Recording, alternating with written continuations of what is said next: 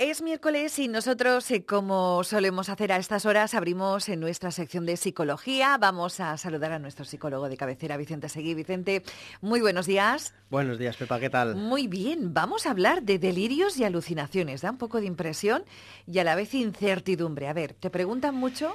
Pues mira, Pepa, encantado de estar lo primero una semana más aquí con vosotros y seguir compartiendo temas de psicología. Y bueno, sí, la verdad es que sí que me preguntan bastante por esos fenómenos psicológicos, ¿vale? Que son misteriosos donde los haya, los, delirios y las, y, los, y, las, alucinaciones. Sí que es verdad que me suelen preguntar bastante sobre ello. La primera pregunta que así me viene eh, a primeras de, a la cabeza es, ¿tener un delirio o una alucinación ¿Significa que estamos padeciendo un trastorno, que nos vamos un poquito? Pues mira, Pepa, esa es una gran pregunta que en realidad también sería un buen debate. Podemos decir que en ambos sí y también que en ambos no. Es decir, que ambos fenómenos psicológicos pueden formar parte de una persona que padece un trastorno, bueno, de un trastorno mejor dicho, pero también puede ser que aparezcan en personas que no padecen trastornos, sobre todo el tema de las alucinaciones, los delirios ya no. En el caso de las alucinaciones, digamos que todos los seres humanos en algún momento hemos vivido alguna en nuestras vidas. Y en el caso de los delirios sí que es verdad que pueden llegar a darse sin que eh, se pueda diagnosticar ningún cuadro específico, aunque desde luego van a provocar problemas en la persona que los está teniendo. Uh -huh.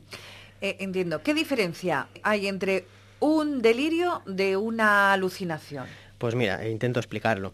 Las alucinaciones son un producto de la mente, es decir, no existen. Son estímulos que percibimos, un ruido, ver algo, sentir algo, algo, que realmente no existen, sino que han sido colocados ahí por la mente. En el caso de los delirios, estos digamos que parten de una idea que podemos tener, y esta se va deformando y deformando y alejando de la realidad. Por ejemplo, estoy escuchando la radio, pero el mensaje que estoy oyendo no es realmente lo que está saliendo del aparato. El ruido está ahí, el, el sonido, uh -huh. pero lo percibo distorsionado de tal manera que estoy escuchando otras cosas distintas. Ostras. Digamos que, claro, el delirio entonces puede ser plausible, pero falso. La alucinación es siempre falsa. Las alucinaciones, por ejemplo, pueden ser causadas por un consumo de drogas y luego pues desaparecer. Ostras, resulta súper súper interesante. A veces he escuchado ¿no? que, que pueden haber diferentes tipos de, de delirios, ¿no? ¿Es verdad? Uh -huh. Por supuesto, Pepa. Digamos que los delirios pueden ser clasificados en distintas categorías.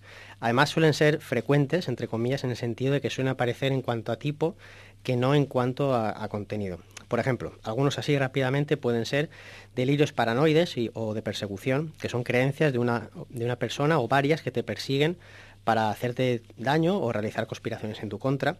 Delirios de tipo somático son convicciones profundas de que nuestro cuerpo está enfermo. O, por ejemplo, delirios de grandeza, una convicción profunda de que un ser, de que somos especiales, ¿no? De que poseemos eh, capacidades fuera de lo común como, como sobrehumanas. Uh -huh. Estos serían algunos tipos, pero obviamente hay muchos más. Bueno, yo podría decir ahora que estoy alucinando en el sentido metafórico de la palabra. Eh, ¿Con las alucinaciones, eh, con las alucinaciones ocurre igual?